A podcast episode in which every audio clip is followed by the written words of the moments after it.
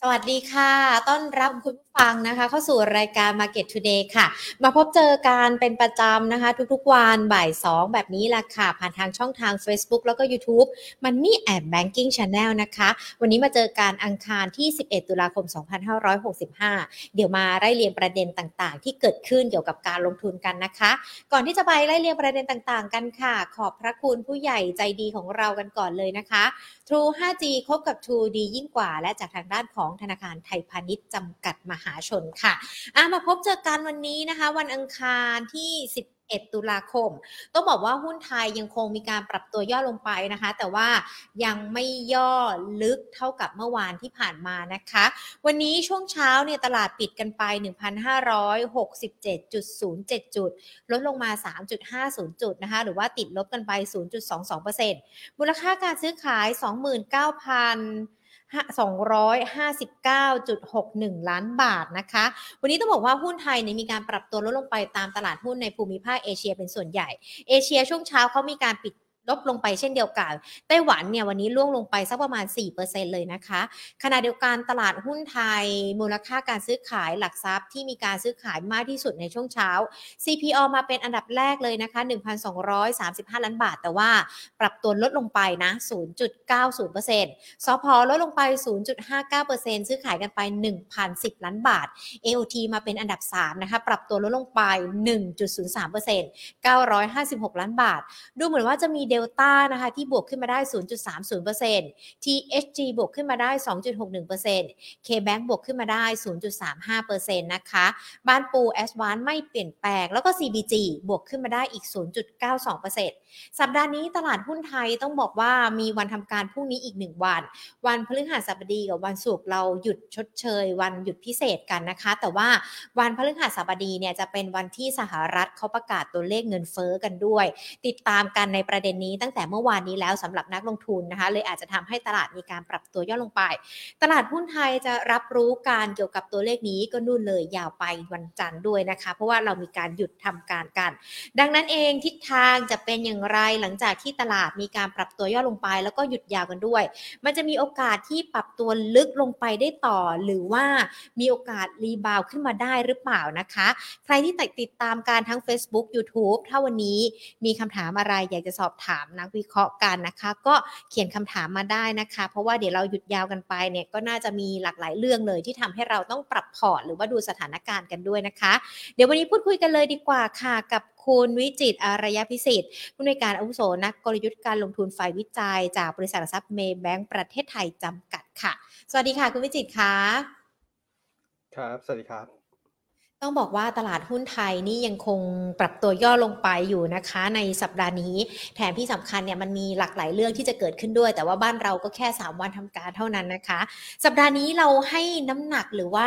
ประเด็นอะไรเป็นพิเศษ โดยเฉพาะในเรื่องของเงินเฟ้อของสหรัฐเราประเมินยังไงกันบ้างคะ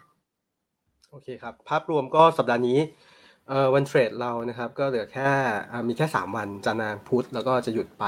keyword สำคัญของตัวสัปดาห์นี้ก็จะอยู่ที่ตัวเลขเศรษฐกิจของตัวต่างประเทศก็คือเมริกานั่นแหละนะครับ ก็คือตัวเลขทั้งฝั่งตัวผู้ผลิตแล้วก็ผู้บริโภคก็คือ PPI กับ CPI นะครับ ซึ่ง PPI ก็จะ report กันเนี่ยในคืนวันที่ 12 นะครับ ก็คืนวันพุธนะครับ ขณะที่สัญญาณของตัว CPI ของอเมริกาเนี่ยจะ report คืนวันที่ 13 นะครับ ก็ต้องบอกว่าจริงๆเทรนแนวโน้มของภาพระยะสั้นเนี่ยของตัว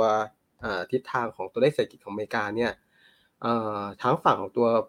ภาคของผู้ผลิตแล้วก็ผู้บริโภคเนี่ยโมเมนตัมจะเป็นภาพของการที่ขยายตัวด้วยอัตราที่น้อยลงนะครับ ซึ่งค่ะคีย์เวิร์ดหลักๆเนี่ยคนอาจจะไปมองในฝั่งของตัวเลข CPI เป็นหลักนะครับ ซึ่งถ้าเราไปดูเนี่ยตลาดตอนนี้ forecast เนี่ยรอบนี้อาจจะอ่าขยายตัวลดลงมาเนี่ยที่บวกสุด 8.1%นะครับเยียนเยียนะครับจากรอบที่แล้วเนี่ยที่สัญญาณของตัว CPI ของอเมริกาเนี่ยมันวิ่งขึ้นอยู่ในโซนสักประมาณ 8.3%ดังนั้นเนี่ยง่ายๆเลยคือตลาดจะชอบเนี่ยสัญญาณตอนนี้ก็คือต้องเป็นเทรนด์ตัวเลขเศรษฐกิจที่ไม่ได้ร้อนแรงเกินไปนักนะครับดังนั้นเนี่ยถ้า CPI report ออกมาเนี่ยเป็นภาพของการที่ลดลงมาแล้วก็ต่ำกว่าที่นักวิเคราะห์คาดไว้เนี่ยก็คือต่ำกว่า 8.1 เนี่ยอันนี้ตลาดจะชอบแล้วก็จะจะตีบวกกลับมานะครับขณะที่ถ้าเกิดลดลงมาแผ่ว ได้ไม่เยอะมากเนี่ย อันนี้ตลาดอาจจะ concern ในระยะสั้น แน่นอน เพราะว่าสัญญาณตอนนี้ก็คือถ้าลงมาไม่แรงเนี่ย การใช้โมเมนตัมของนโยบายทางการเงินต่างๆ ในช่วงถัดไปเนี่ยจากฝั่งของตัวธนาคารกลางอย่างเช่นเฟดเนี่ยก็คงต้องใช้อัตราต่างๆ ที่ด้วยเลเวลที่ค่อนข้างสูง อย่างที่เราเห็นกันเนี่ยสามครั้งล่าสุดเนี่ยเฟดอัดตัวดอกเบี้ยนโยบายขึ้นไปที่ 0.75%นะครับรอบนี้ก็เชื่อว่าก็คงอยู่ในเลเวลนี้ แล้วก็ปลายปีตอนนี้ ตลาดมองเพียงแค่ 0.5เดี๋ยวนี้ถ้าเกิด CPI ออกมาไม่ดีนักก็คือยังอยู่ในโซนสูงเนี่ยเผื่อจะเป็นจุด75 ครั้งที่ 4 แล้วก็ครั้งที่ 5 ต่อเนื่องอันนี้ภาพรวมแบบนี้ก็ต้องจับตาอย่างใกล้ชิดครับประมาณนี้จริงๆ แสดงว่ารอบนี้มันก็มีความเป็นไปได้ทั้งสองขาว่าอาจเงินเฟ้ออาจจะไม่ได้เพิ่มสูงเกินไปกว่าที่คาดการกันไว้ หรือว่ามีโอกาสที่จะปรับตัวลดลงมันเลยทำให้ภาพตลาดยังคงเป็นแบบนี้กันอยู่ แต่ว่าความกังวลของนักลงทุนนี่มองไปเชิงลบกันแล้วนะคะ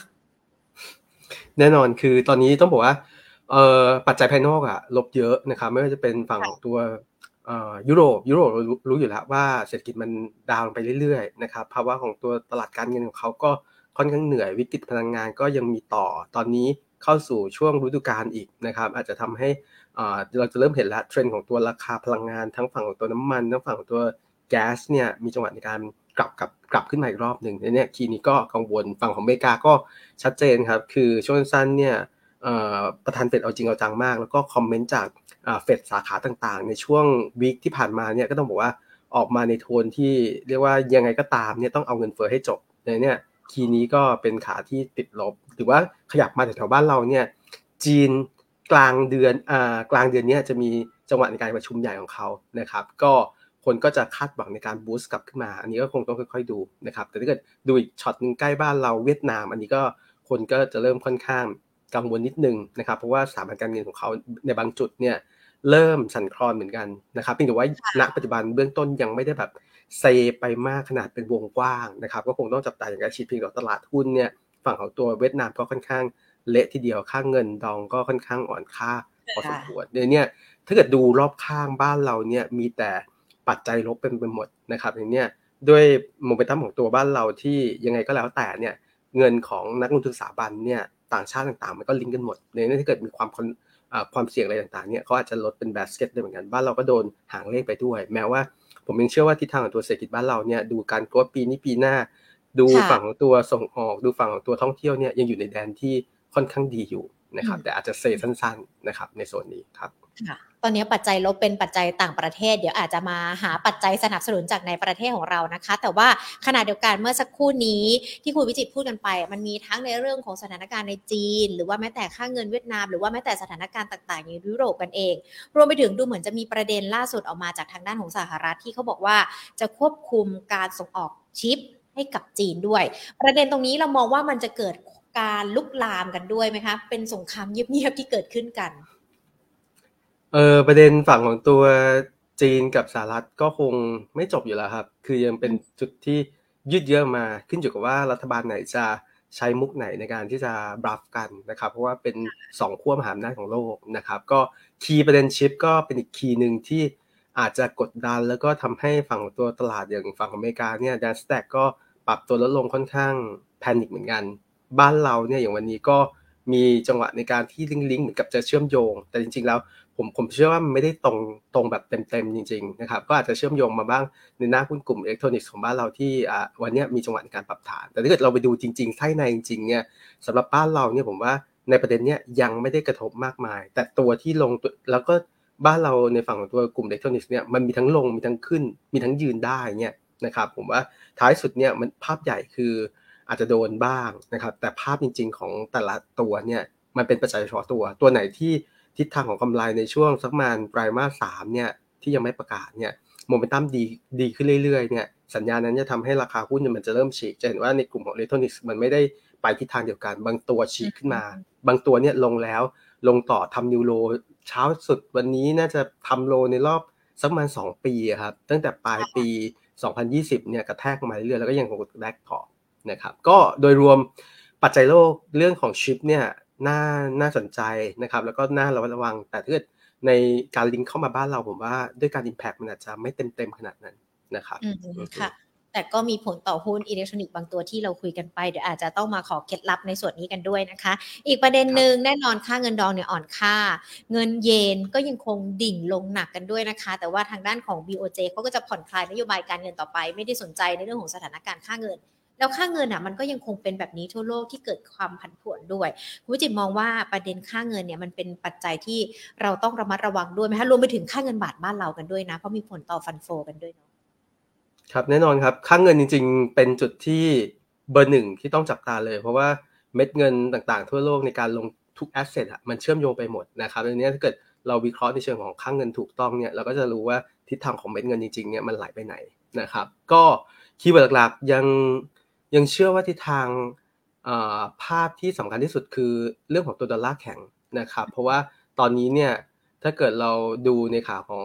เงินเฟ้อทั่วโลกเนี่ยอาจจะมีจังหวะในการแผ่วช่วงสั้น แต่เราเริ่มเห็นแล้วพลังงานออนท็อปกลับขึ้นมาเนี่ยเงินเฟ้อจะเป็นอะไรที่แก้ปัญหาค่อนข้างยาก และต้องใช้เวลาในระดับหนึ่งดังนั้นเนี่ยการดึงอัตราดอกเบี้ยของธนาคารกลางทั่วโลกเลยนะครับ ไม่ว่าจะเป็นเฟดหรือว่า ECB หรือว่า BOE ต่างๆเนี่ยก็ยังคงต้องเดินหน้าแบบนั้น มันก็จะเป็นจุดหนึ่งที่ทำให้ แน่นอนดอลลาร์เนี่ยยังดึงทิศเป็นทิศของการแข็งค่าแม้ว่าช่วงที่ผ่านมามีการปรับฐานบ้างเนี่ยที่เราดูในเชิงของตัว dollar index เนี่ยจากสักประมาณ115 จุดเนี่ยมีจังหวะในการแผ่วรอบนี้ไปที่ 110นะครับบวกลบนะครับตอนนี้กระตุกกลับขึ้นมาอีกแล้ว ประมาณสัก 113 จุดนะครับซึ่งพอดอลลาร์แข็งกลับมาอีกรอบหนึ่งเนี่ยจะเห็นว่าค่างเงินต่างๆ สกุลเงินทั่วโลกเนี่ยก็อ่อน โดยเฉพาะอย่างยิ่งบ้านเราเนี่ยก็ ดึงกลับมาได้แป๊บหนึ่งตอนนี้กลับไปอีกรอบหนึ่งแล้วนะครับไปที่38ต่อสามสามแปดบาทต่อดอลลาร์อีกรอบดังนั้นเนี่ยก็แน่นอนทิศทางของการลงทุนก็ยังมีจุดหนึ่งที่เรายังคงเห็นนักลงทุนสถาบันในประเทศก็ยังไม่ได้ซื้อมากนะครับต่างประเทศอันนี้เป็นภาพการขาย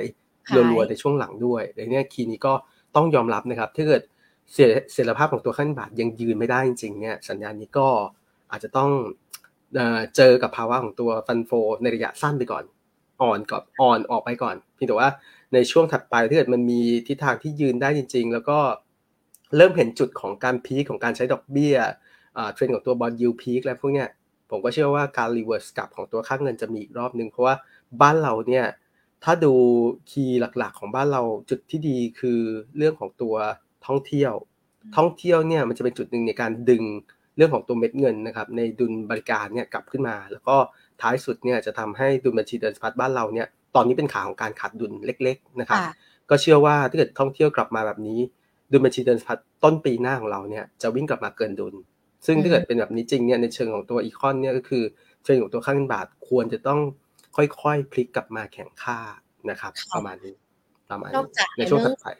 การท่องเที่ยวที่อาจจะมาช่วยประคับประคองในเรื่องของค่าเงินกันได้แล้ว มันมันยังคงต้องมีวิธีการหรือว่ามีอะไรอีกไหมคะ ที่จะทำให้ค่าเงินของเรามันดูมีเสถียรภาพ เพราะแน่นอนเนี่ยอย่างธนาคารแห่งประเทศไทยของเรา ก็ย้ำชัดแล้วก็บอกมาเสมอเนะว่าเราจะไม่ได้มีการแทรกแซงปล่อยไปตามกลไกแหละ แต่ว่าในส่วนของนักลงทุนเอง หรือว่าการลงทุนเองเนี่ยมันจะต้องมีวิธีการหรือว่ามันจะมีปัจจัยอะไรที่ทำให้ค่าเงินของเรานั้น กลับมาแข่งค่ากันได้ หรือว่าไม่อ่อนค่าลงไปกว่านี้ค่ะ โอเค ถ้าเกิดเอาเอาด้วยด้วยภาพรวมจริงๆจังเลยเนี่ยคือต้องยังไงก็แล้วแต่ก็คงต้องดูในเชิงของตัวเศรษฐกิจภาพใหญ่ของประเทศนะครับ ว่าสัญญาณของตัวเศรษฐกิจบ้านเราเนี่ยมันยืนได้จริง ๆ แข็งแกร่งกว่าประเทศเพื่อนบ้านจริง ๆ หรือไม่นะครับ ซึ่งคีย์นี้ก็ต้องบอกว่าเอ่อยังยังคงเห็นสัญญาณของตัว GDP growth เนี่ยของบ้านเราปีนี้ growth สักประมาณ3.2นะครับในมุมมองของตัวเมย์แบงค์เนี่ยเราวางไว้ที่ 3.2 ตลาดหรือว่าฝั่งของตัวแบงก์ชาติ วางไว้ที่โซนประมาณ 3.3 ซึ่งก็ไม่ได้แตกต่างกัน ขณะที่ปีหน้าเนี่ยปีหน้าเราวางขึ้นไปที่ 3.8%นะครับก็สอดคล้องกับแบงก์ชาติที่เพิ่งคัดลงมาอยู่ที่โซนประมาณ 3.8ดังนี้ถ้าเป็นเทรนด์ของตัวเศรษฐกิจของบ้านเราที่ดึงขึ้นไปเนี่ยจากปีนี้ 3 ต้นต้นปีหน้า GDP growth ได้ 3 ปลายปลายเนี่ยผมว่าเทรนด์นี้สวย และเทรนด์นี้จะเป็นจุดหนึ่งในการที่จะดึงดูดเม็ดเงิน ดึงดูดในเชิงของตัวข้างเงินให้มีสภาพมากขึ้นข ณะที่ถ้าเกิดเราไปมองอีกขาหนึ่งในเชิงของตัวดอกเบี้ย อันนี้ต้องต้องยอมรับนะครับว่าดอกเบี้ยนโยบายของบ้านเรากับดอกเบี้ยนโยบายของตัวต่างประเทศเนี่ยมันฉีกออกไปเรื่อยๆ เราจะเห็นว่าอเมริกาดึงขึ้นแบบง่ายๆจุดเจ็ดห้านะครับหรือบางจุดเนี่ยก็ดึงประมาณสักจุดห้าจนถึงจุดเจ็ดห้าเปอร์เซ็นต์ขณะที่บ้านเราเนี่ยชัดเจนในรอบที่ผ่านมานะครับในฝั่งของตัวกรงงเนี่ยอาจจะไม่ได้พยายามที่จะเข้ามาใช้ค่างเงินในการที่จะทำให้ฝั่งของตัว ใช้ในเรื่องของตัวดอกเบี้ยในการที่จะทำให้ค่างเงินของเราเนี่ยมันมีแรงแข็ง เพราะว่าเขาเขายังมองชัดเจนว่าการที่เราอ่อนค่าแรงๆเนี่ยมันเป็นอิทธิพลของตัวดอลลาร์นะครับอาจจะไม่ใช่แบบฟันเดเบทัลที่แย่มากๆสำหรับตัวบ้านเราอันนี้ถ้าจะคาดหวังเรื่องของตัวการใช้ดอกเบี้ยนโยบายของตัวกรงอันนี้คงยาก เชื่อว่ากรงอาจจะค่อย ๆ ดึงอัตราดอกเบี้ยเนี่ยขึ้นไปทุกๆมิ팅นะครับมิ팅ละประมาณสัก 0.25%ไปเรื่อยๆ ในช่วงปลายปีนี้จนถึง ต้นปีหน้าได้อีกนิดนึงนะครับ ในปิดปีนี้ก็ยังเหลือก็การประชุมอีกแค่หนึ่งครั้งก็คิดว่าปีนี้สัญญาณตัวดอกเบี้ยก็จะปิดที่1โซน 1.25%นะครับปีนี้ปีหน้าผมว่าช่วงต้นปีอาจจะใช้โมเมนตัมของการดึงขึ้นอีกนิดนึงนะครับครั้งครั้งถึงสองครั้ง แล้วก็อาจจะยืนแฟลตสูงเนี่ยคล้ายๆกับฝั่งของตัวเพื่อนบ้านพวกเฟดพวก ECB ไปค่ะก็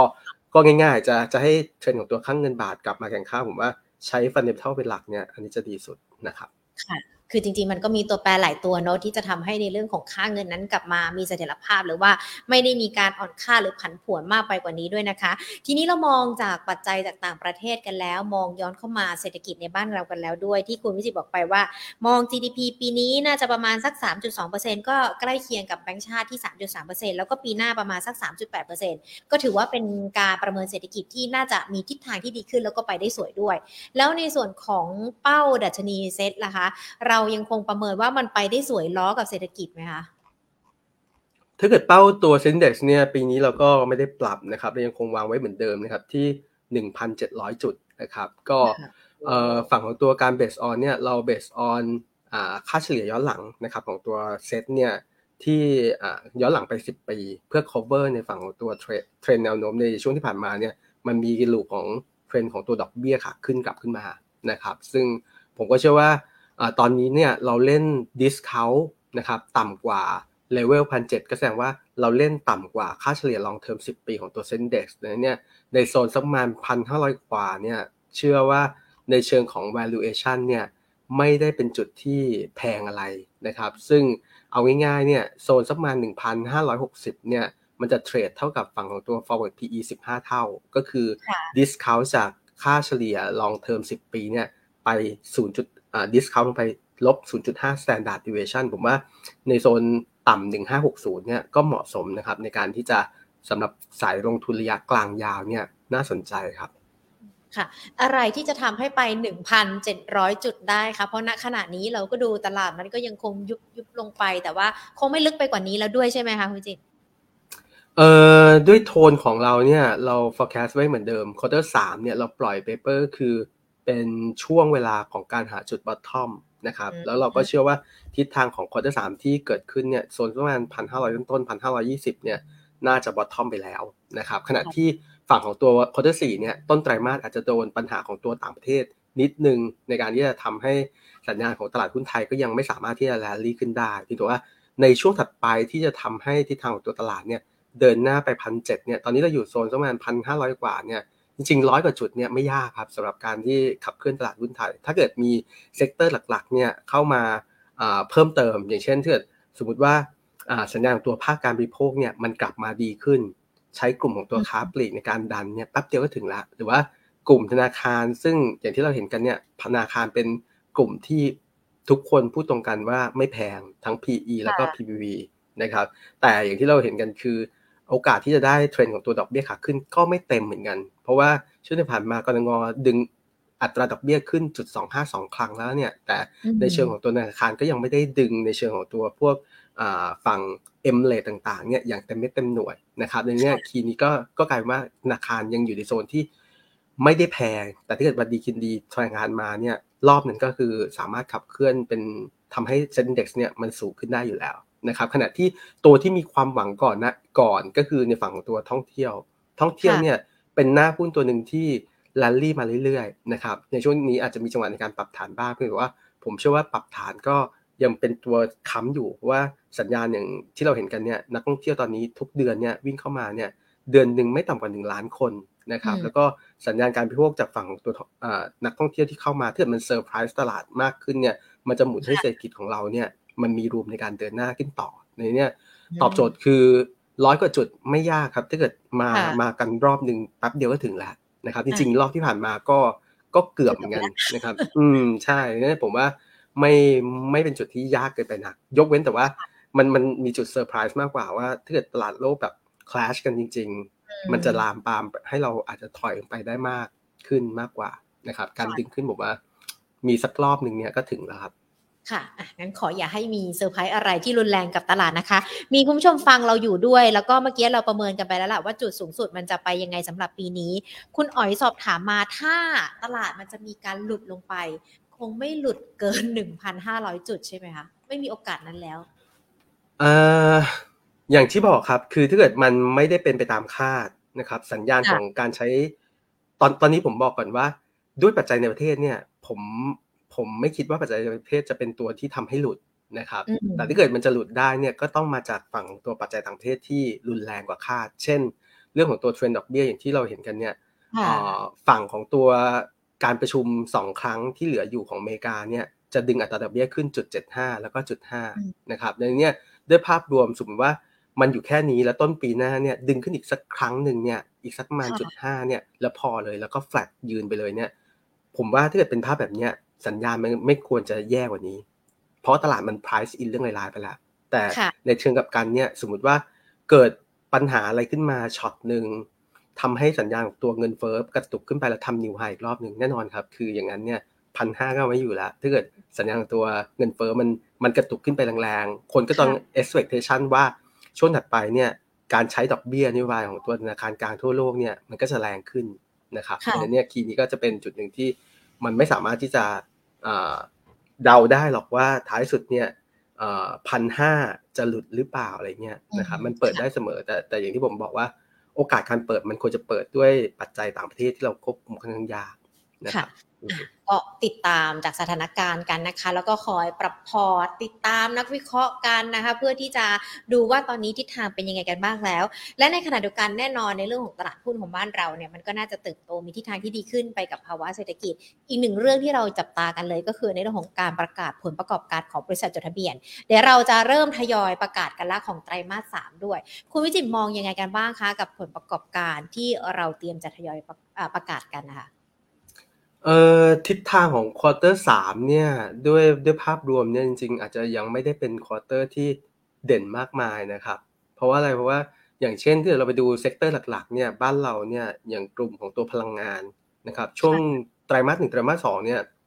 ทำผลงานได้ค่อนข้างดี เพราะว่าเราจะเห็นว่าราคาพลังงานพีคขึ้นไปเลย ในฝั่งของตัวไตรมาสสองเนี่ยเบรนอัดขึ้นไปในโซนสักประมาณ ร้อยร้อยกว่าเหรียญนะครับร้อยสามสิบร้อยสี่สิบนะครับขณะที่สัญญาณในช่วงที่ผ่านมาเนี่ยเริ่มเห็นจังหวะในการที่จะแผ่วลงมานะครับมาอยู่ในบวกลบสักประมาณแกว่งหลุดร้อยเหรียญได้ซ้ำไปในเนี้ยคีย์นี้เนี่ยอย่างแรกเลยคืออาทิศทางของกำไรกลุ่มพลังงานเนี่ยในเชิงของสมมติว่ากลุ่มกลางน้ำพวกโรงกลั่นเนี่ยในภาพรวมของ spread เนี่ยอาจจะอยู่ในโซนที่เฉยๆเมื่อเทียบกับ quarter สองแต่ในเชิงของตัววัตถุลายเนี่ยภาพรวมของการ mark ปิดไตรมาสเนี่ยสองจุดเนี่ยโมเมนตัมของตัวปิดไตรมาสสองกับไตรมาสสามเนี่ยไตรมาสสามต่ำกว่าเยอะในเนี้ยคีย์นี้จะเกิดที่เรียกว่า stock loss นะครับ เข้ามาในกลุ่มของตัวกลุ่มของฝั่งลงกลั่นได้ในเนี้ยด้วยภาพรวมวันนี้ก็ไม่เด่นขณะที่ปลายน้ำอันนี้หนักเลยปิโตรเคมีเป็นเป็นหน้าหุ้นกลุ่มที่ underperform ตลาดมากๆ เพราะว่าในฝั่งของตัวสเปรดปิโตรเคมีเนี่ยค่อนข้าง แอบเหนื่อยมาก ๆนะครับในเนี้ยเราก็จะเริ่มเริ่มเห็นนะว่าอย่างกำไรกลุ่มพลังงานเนี่ยไตรมาสสองที่เด่นๆเนี่ยพอดึงกลับมาโมเมนตัมของไตรมาสสามเนี่ยมันจะแผ่วนะครับก็อาจจะไม่ใช่กลุ่มที่เข้ามาช่วยเหลือตลาดมากมาย กลุ่มแบงก์เนี่ยกลุ่มแบงก์ก็ต้องบอกว่าทิศทางคล้ายๆกันคือ 2 2 มา3อาจจะเป็นภาพของการแผ่ว แต่ข้อดีคือเยียนเยียเนี่ยเรายังเห็นสัญญาณการที่แบงก์ยังสามารถที่โกรธได้ดีจากปีแล้ว ซึ่งยังฟื้นตัวกลับขึ้นมาไม่ค่อยเต็มที่ขณะที่ ช่วงที่ผ่านมาเนี่ยแบงก์ตั้มสำรองไปค่อนข้างเยอะมากดังนี้สัญญาณตัวกำไรที่เปรียบเทียบในเชิงของตัวเยนเยียเนี่ยก็จะไม่ได้แย่นะครับประมาณนั้น ก็จะเห็นได้ดูคร่าวๆสองกลุ่มหลักของบ้านเราพลังงานกับแบงก์เนี่ยยังไม่ค่อยได้เด่นมากนะครับหรือถ้าเกิดไปดูในเชิงของตัวกลุ่มค้าปลีกเนี่ย same store sales growth เนี่ยจะอยู่ในโมเมนตัมที่ดีนะครับเพราะว่าสัญญาณของตัวปีที่แล้วเนี่ย quarter สามเนี่ยทิศทางของค้าปลีกบ้านเรามันยังไม่ได้ฟื้นตัวมาก อันนี้ก็จะ เป็นตัวที่ยืนยืนนิดนึงถ้าดูเอาแค่นี้นะครับสาม sector ใหญ่ ๆ เนี่ยโดยรวมถ้าเกิดดูภาพของเยนเยียยังพอได้หน่อยหนึ่งเพราะว่าฐานต่ำแล้วปีแล้วมีปัญหา ขณะที่ Q1Q เนี่ยสองมาสามเนี่ยอาจจะเป็นภาพของการแผ่วนิดนึง เพราะสองเนี่ยทำได้ดีมากๆนะครับ ก็กลายเป็นว่าเบรนกันหมดแล้วเนี่ย ผมว่าก็กลางๆนะอาจจะต้องใช้วิธี selective buy คือหน้ากลุ่มต่างๆ มันก็ยังไม่ได้เด่นมากก็คงต้องไปหากลุ่มที่อะ เป็นลายตัวที่แบบดูน่าสนใจจริง ๆอะไรเงี้ยนะครับผมก็เชื่อว่ามันก็ยังมีแหละบางตัวเนี่ยภาวะตลาดที่แย่มากๆ เขาก็ยังสามารถทำกำไรเนี่ยเดินหน้าทำ all time high ได้อยู่นะครับ ก็มีอยู่นะครับ เช่นเดียวกันก่อนที่เราจะไปเจาะกลุ่มนั้นเจาะกลุ่มนั้นนะคะ ว่ามันยังคงมีกลุ่มที่เข้าไปลงทุนได้ หรือว่าอาจจะเป็นโอกาสให้กับนักลงทุน ทีนี้พอเราดูกันเนี่ยสาม sector หลักๆ ของของตลาด ในช่วงไตรมาสที่ 3 นั้นอาจจะไม่ได้ถึงกับดีมาก หรือว่าไม่มี กำไรอาจจะมีการปรับลดลงอย่างกลุ่มพลังงานเองที่เราเห็นได้ชัดเลยนะคะ ทั้งต้นน้ำกลางน้ำลงกันอะไรก็แล้วแต่ ควรนักลงทุนที่ถือกลุ่มนี้อยู่แบบนี้ค่ะ ควรจะต้องหยุดกันไปก่อนหรือว่ารอติดตามสถานการณ์กันด้วยค่ะ เพราะว่าถ้าเราเห็นการในช่วงนี้ กลุ่มที่เกี่ยวข้องกับทิศทางราคาพลังงานน้ำมันก็ดูเหมือนจะปรับย่อลงมาด้วยนะคะเอ่อในเชิงของตัวพลังงานอ่าพลังงานเนี่ยเอ่ออาจจะแบ่งเป็นสามสามกลุ่มหลักๆ ก็คือต้นน้ำนะครับ คือขุดเจาะ กลางน้ำก็คือทางด้านของตัวพวกลงกลั่น แล้วก็ปลายน้ำเนี่ยวางไว้ที่ทางด้านของปิโตเคมีนะครับ กลุ่มที่ยังคงไม่ชอบยังคงแนะหลีกเลี่ยงต่อเนื่องเนี่ยก็คือกลุ่มของปิโตเคมีนะครับปิโตเคมีคือยังดีมานยังไม่ค่อยได้ แล้วก็สเปรดเนี่ยเจอฝั่งของตัวน้ำมันที่กระตุกขึ้นเนี่ยสเปรดก็ยังอยู่ในโซนที่ไม่ได้เด่นนะครับในนี้ กลุ่มปิโตรอาจจะเป็นกลุ่มแรกเลยที่ตัดทิ้งนะครับ กลุ่มโรงกลั่นเนี่ยจริง ๆ ส่วนตัวชอบมาเรื่อยๆเพียงแต่ว่าอย่างที่เราเห็นกันเนี่ยพอที่สองมัน peak ในเชิงของตัวเทรนด์ค่าการกลั่นต่างๆนะครับ ขณะที่แล้วก็ในเชิงของตัวพวกการ mark ด้วยมีการใส่ stock gain เข้าไป quarter สองเยอะมาก ทีนี้มา quarter สามเนี่ยทุกอย่างมันเริ่ม reverse กลับในนี้กำไรของ quarter สามผมว่าไม่ได้เด่นนะครับถ้าเกิดใครมีของอยู่เนี่ยอาจจะเป็นภาพของการล็อกไว้หน่อยหนึ่ง แต่ไม่ได้ทิ้งมันไปเลยนะครับ จะกลับมาดูกันอีกรอบหนึ่งอะหลังจากโมเมนตัมของตัวกำไรกำไร report เนี่ยผมเชื่อว่าภาพรวมของกลุ่มโรงกลั่น quarter สี่เนี่ยจะดูดีมากๆ เพราะว่าสัญญาณของน้ำมันที่ปรับฐานมาแล้ว แต่ไม่ลงนะครับน้ำมันผมเชื่อว่าตอนนี้เห็นว่าเริ่มกระตุกหลังจากที่โอเปกเนี่ยมีการ cut กำลังผลิตลงไปค่อนข้างแรงทีเดียวสองล้านบาร์เรลต่อวันตรงนี้จะเป็นจุดหนึ่งในการที่จะbalance ในเรื่องของตัว supply แล้วก็ demand อย่างที่เราเห็นกันเนี่ยแม้ว่าเศรษฐกิจจะแย่ก็ตามเนี่ย แต่ demand ในการใช้น้ำมัน หรือว่าพลังงานในช่วงปลายปีเนี่ยมันจะสูงนะครับแล้วเนี่ย key นี้ทำให้สัญญาณของหน้าหุ้นกลุ่มโรงกลั่นเนี่ยดูดีในช่วงปลายปลายปีกลับขึ้นมาอีกรอบหนึ่งเนี่ยโรงกลั่นอาจจะต้องใช้มุกของจังหวะนิดนึงนะครับใกล้ๆงบเนี่ยผมว่าหลบก่อน เพราะบางตัวเนี่ยอาจจะ report เป็นข่าวของการขาดทุนได้เลยนะครับ แต่แต่ quarter สี่จะกลับมาดีนะครับ ก็ถ้าเกิดงบแย่ๆโอเคช็อตนั้นราคาหุ้นกระแทกมาแล้วเนี่ย ใช้โอกาสในการเข้าไปสะสมหลังงบ quarter สามออก ส่วนกลุ่มต้นน้ำเนี่ยอย่างเช่น proxy บ้านเราคือฝั่งฝั่งของตัวสอพอนะครับสอพอเนี่ยกำไร quarter สามผมว่าไม่ได้เด่นมาก แต่ก็สามารถที่จะยืนยืนได้เพราะเทรนด์ของตัวน้ำมันก็ยังเป็นขาของการเลี้ยง แล้วก็สมมติฐานน้ำมันดิบเนี่ยหลังจากที่โอเปก cut แบบนี้เนี่ยเห็นว่านักวิเคราะห์เริ่ม revise up ขึ้นมา ดึงสมมติฐานของน้ำน้ำมันดิบขึ้นมา ในฝั่งของตัวปีนี้แล้วก็ปีหน้า นะครับปีนี้ก็อาจจะหล่อเลี้ยงสอพอได้ โดยสรุปก็คือต้นน้ำก็พอที่จะเก็งกำไรได้สอพอกลางน้ำเนี่ยเล่นฝั่งตัวพวกตัวที่มีฝั่ง spread ของที่ดีๆนะครับคือ spread ของตัวดีเซลตอนนี้ spread ดีเซลเนี่ยกลับมาดูดีขึ้นเรื่อยๆนะครับก็หน้าหุ้นก็จะเป็นพวกเอสโซนะครับหรือว่าฝั่งของตัวไทยออยนะครับก็ได้อยู่ครับประมาณครับ อะแต่ก็ต้องหลีกเลี่ยงกันไปในกลุ่มปลายกันด้วยนะคะ อย่างปีโตเคมีใครที่ที่มีกลุ่มนี้อยู่หรือว่าชื่นชอบกลุ่มนี้นะคะ ก็ฟังคำแนะนำจากคุณทิดได้ ทีนี้พอเราดูกันแล้วทั้งภาพรวมต่างๆ ที่เกิดขึ้นรวมไปถึงในเรื่องของผลประกอบการกันด้วยนะคะแหล่งที่คุณวิจิตบอกไป มันก็ยังคงมีหุ้นแหละที่ให้นักลงทุนเข้าไปเลือกได้หรือว่าทำราคากันได้ เราจะแนะนำตัวไหนกันบ้างคะ เอ่อภาพรวมเนี่ยตอนนี้ผมยังชอบหน้าหุ้นที่เรียกว่ากำไรมีลุ้นในการทำออทามไฮขึ้นมานะครับ ก็ยังน่าสนใจนะครับ ถ้าเอาทิศทางของภาพระยะสั้นเนี่ยผมชอบหน้าหุ้นเกี่ยวกับการบริโภคนะครับที่เราไปดูเนี่ยเราวางไว้ที่ตัวของสินนาพร S&P เนี่ยเป็นตัวที่สัญญาณของ quarter สาม quarter สี่เนี่ยยังอยู่ในโทนทิศทางที่เด่น แล้วก็มีโอกาสในการที่จะเดินหน้าทำ จุดสูงสุดใหม่นะครับ quarter สี่ของตัว SNNP เนี่ยจะมีจังหวะในการเปิดตัวโรงงานใหม่นะครับ ก็ที่เวียดนาม key นี้ก็จะเป็น key หนึ่งที่ทำให้ไม่ต้องขนส่งแล้วนะครับลดค่าขนส่งไป แล้วก็วัตถุดิบในฝั่งของตัวไทยกับเวียดนามเนี่ยจริงๆ มันก็มีจังหวะในการ discount ลงไปด้วยนะครับในนี้เชื่อว่าด้วยโมเมนตัมของตัว quarter สี่ที่จะเปิดโรงงานใหม่เนี่ยจะทำให้ margin โดยรวมของตัว SNNP เนี่ยดีขึ้นอีกนะครับในนี้ก็สะสมได้ครับในโซนสักประมาณ 17-18 บาทนะครับไม่ได้ไม่ได้อยู่ในโซนที่แพงเกินไปนะราคาหุ้นก็ยังแข็งแกร่งเพราะว่าอย่างที่บอกว่าครึ่งหลังเนี่ยกำไรมันอยู่ในโซนที่ค่อนข้างดูดีเลยทีเดียวนะครับค่ะอย่างตอนนี้ราคามัน 18 บาท 40 สตางค์อาจจะรอจังหวะเขาย่อลงมาสักนิดนึงแล้วค่อยเข้าไปเก็บแบบนี้หรือเปล่าได้ครับ คือสัญญาณของตัว pattern แบบนี้ก็คือ pattern ของการเบรกนะครับเป็น sideway up ขึ้นไปเรื่อยเนี่ยการที่ย่อลงมาเนี่ยให้ดูจังหวะที่ เบรกคราวที่แล้วนะครับ อาจจะอยู่ในโซนสักประมาณ 18 บาทนะครับ ซึ่งซึ่งถอยๆออกมา pull back โซน 18 บาท ก็จะมีเส้นค่าเฉลี่ย EMA 10 วันรองรับอยู่ในโซนนั้นนะครับ ผมว่าตั้งรับได้ครับตัวนี้ราคาเป้าหมายเรามองยังไงล่ะคะราคาเป้าหมายเราวางไว้ที่ 22 บาทนะครับสำหรับตัว S&P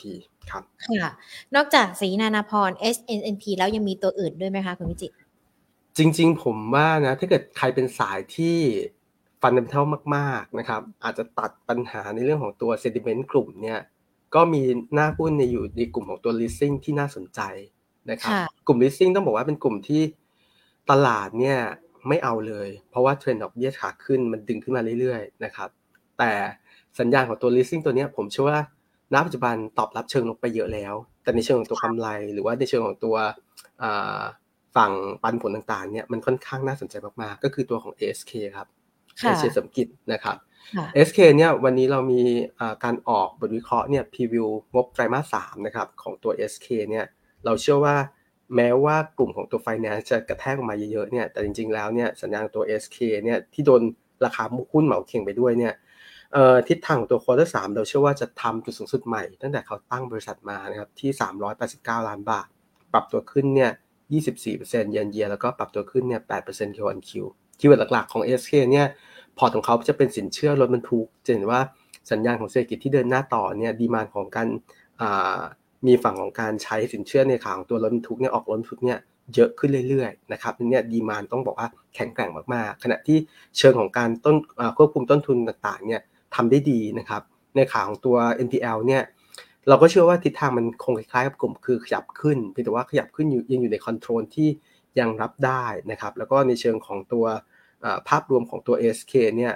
ก่อนหน้านี้ที่เราจำกันได้เนี่ยเขามีจังหวะในการได้รับปรับอันดับ credit rating นะครับจากเดิมเนี่ยที่ Triple B บวกเนี่ยก็จะกลายเป็น A นะครับดังนี้ key แบบนี้ก็จะทำให้ต้นทุนเนี่ยแม้ว่าดอกเบี้ยจะขาขึ้นก็จริงเนี่ยแต่เขาไม่จำเป็นต้องกู้เขาอาจจะปล่อยในเชิงของตัวบอลได้นะครับแล้วก็บอลของเขาเนี่ยพอมีเลตติ้งที่ดีขึ้นเนี่ยการปล่อยบอลของเขาก็จะเป็นการวางระดับ ยิวเนี่ยที่ลดน้อยลง อย่างเช่นอดีตเนี่ยเขาอาจจะปล่อยบอลครั้งหนึ่งเนี่ยมีต้นทุนของตัวดอกเบี้ยเนี่ยประมาณสักสี่เปอร์เซ็นต์นะครับแต่เลตติ้งของเขาขึ้นมาอยู่เลเวลเนี่ยดอกเบี้ยเขาจะเหลือสักประมาณสามเปอร์เซ็นต์ทำให้เขาประหยัดดอกเบี้ยเนี่ยในการกู้ในการขายบอลเนี่ยไปได้สักประมาณหนึ่งเปอร์เซ็นต์ถือว่าดีมากๆเลยนะครับขณะที่ valuation กลับมามอง valuation ปัจจุบันนะครับราคาหุ้นลงมาลึกมากๆ PE ตอนเนี้ยมันเหลือแค่ประมาณ 10 เท่านั้นเองนะครับ แล้วก็ใครเป็นสายปันผลเนี่ยเลเวลระดับเนี่ยปันผลอยู่ในเลเวลสักประมาณ 4.8%ถือว่าเยอะนะครับ ตอบโจทย์ทุกขาก็คือสรุปอีกทีกำไร quarter สาม new high และผมเชื่อว่า quarter สี่ new high ต่อนะครับ PE 10 เท่าแล้วก็ปันผล 4.8%นะครับ ก็เป็นโซนที่น่าสะสมถึงลงทุนนิดนึงนะครับ ราคาประมาณที่สามสิบเอ็ดบาทก็ก็ไม่ไม่ไม่ได้แพงจนเกินไป ไม่แพงเพราะว่าปัจจัยพื้นฐานเนี่ยนักวิเคราะห์เราเนี่ยประเมินไปที่สี่สิบแปดบาทยังมีรูมค่อนข้างเยอะทีเดียวนะครับแต่ว่าอย่างที่เราเห็นกันเนี่ยตอนนี้หน้าหุ้นพอบอกว่าเป็น finance เนี่ยตลาดไม่เอาเลยตลาดเทงเดียวนะครับค่ะค่ะ มีสองตัวที่ที่น่าจะเข้าไปลงทุนได้ยังมีตัวอื่นๆ เป็นทางเลือกกับนักลงทุนด้วยไหมคะคุณวิจิตทางเลือกอีกช็อตหนึ่งแล้วกันสำหรับตัวทิศทางนะครับ ก็ ส่วนตัวผมยังคงชอบหน้าหุ้นที่มีลุ้นทำ all time high นะครับ ก็วางไว้ที่ตัว j m a r t ครับสัญญาณของ j m a r t เนี่ย quarter สาม quarter สี่เนี่ยผมเชื่อว่าคล้ายๆกับ ASK เลย โอโอกาสในการเดินหน้าทำ all time high มีทั้งคู่นะครับ แล้วก็สัญญาณของการปลดล็อกของตัวบริษัทลูกในช่วงถัดไปเนี่ยกำไรของเขาเนี่ยลูกๆของเขาแต่ละตัวที่ listed ในตลาดก็คล้ายๆกัน จะเป็นตัวที่เดินหน้าทำ all time high เช่นเดียวกันนะครับในเนี่ยคีย์นี้ จะเกิด synergy ขึ้นภายในตัวบริษัทลูกทั้งหมด แล้วก็การปลดล็อกของ value ของตัวบริษัทลูกในช่วง 3 ปีข้างหน้าเนี่ยยังเห็นได้ต่อยค่อนข้างเยอะมากๆนะครับ ก็ยังยังคิดว่าในโซนสักประมาณ 40 กว่าบาทของตัวเจมาเนี่ยคล้ายๆ SK โดนเหมาเหมาเข่งว่าเป็นเหมือนหุ้น finance ซึ่งจริงๆแล้วเนี่ยต้นทุนต่างๆของเขามันไม่ได้สูงขึ้นเลย เขามีจังหวะในการ จับมือกับฝั่งของตัว BTS ได้เงินปีแล้วเนี่ยเข้ามาเป็นหมื่นล้านนะครับอย่างนี้เงินในมือเนี่ยเพียงพอนะครับต่อการที่จะเดินหน้าซินเนจี้อะไรทำอะไรต่างๆ แล้วก็เพิ่งออกบอลไปด้วยนะครับ ก็เป็นข่าวของการล็อกยูในโซนที่ต่ำนะครับในนี้เทรนด์ดอกเบี้ยขาขึ้นผมว่าเราต้องเลือกตัวอยู่ในไฟแนนซ์จริงเนี่ยแต่ไม่จำเป็นว่าต้นทุนมันต้องแบบโดนเหมาเข่งยกแผงไปด้วยเลยนะครับ ประมาณนี้เจมาร์ทก็เป็นตัวหนึ่งที่ ถ้าเป็นสายพื้นฐานจริง ๆ ดูการเติบโตของตัว fundamental จริง ๆ เนี่ยผมว่าถือลงทุนได้นะครับ ในส่วนนี้ครับเจมาร์ทเนี่ยก่อนหน้านี้เราจะเห็นความผันผวนของราคาแล้วก็ประเด็นต่างๆ ที่เกิดขึ้นมีผลกระทบต่อในหุ้นของ JMART กันด้วยนะคะ เรามองว่ามันเป็นแค่ปัจจัยระยะสั้นปัจจัยเฉพาะตัวไม่ได้มีอะไรที่เป็นนัยยะสำคัญใช่ไหมคะคุณจิตผมว่าเป็นปัจจัยของตัว ภาพภาพมองเข้ามาเนี่ยเป็น sector หรือว่าเป็นโมเมนตัมของ market ที่ทิ้งในหุ้นของขาของ growth stock นะครับ เพราะว่าตลาดต้องยอมรับว่าสัญญาณของตลาดสินทรัพย์เสี่ยงณปัจจุบันไม่ได้ bullish คือไม่ใช่แบบจะจอมยอมรับการเทรดที่ PE ที่สูงสูงมองอนาคตแล้วก็เดี๋ยวไล่ขึ้นไปก่อนแล้วเดี๋ยวรอรอ e a r n i n g ออกมาเนี่ยให้มันมาบรรจบกันแล้ว PE เนี่ยจะลดต่ำเอง แต่ปัจจุบันเนี่ยคือ สัญญาณของตลาดเนี่ยไม่กล้าที่จะ bet หุ้นที่มีอัตราในการ growth สูงๆมากเพราะกลัวเซอร์ไพรส์นะครับในนี้ key นี้ก็กลายเป็นว่า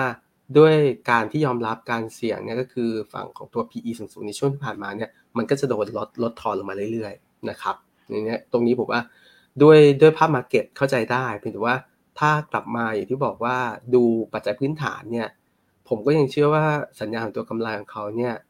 ไม่น่าจะยากในการที่จะเดินหน้าทำกำไรเนี่ย new high ในช่วง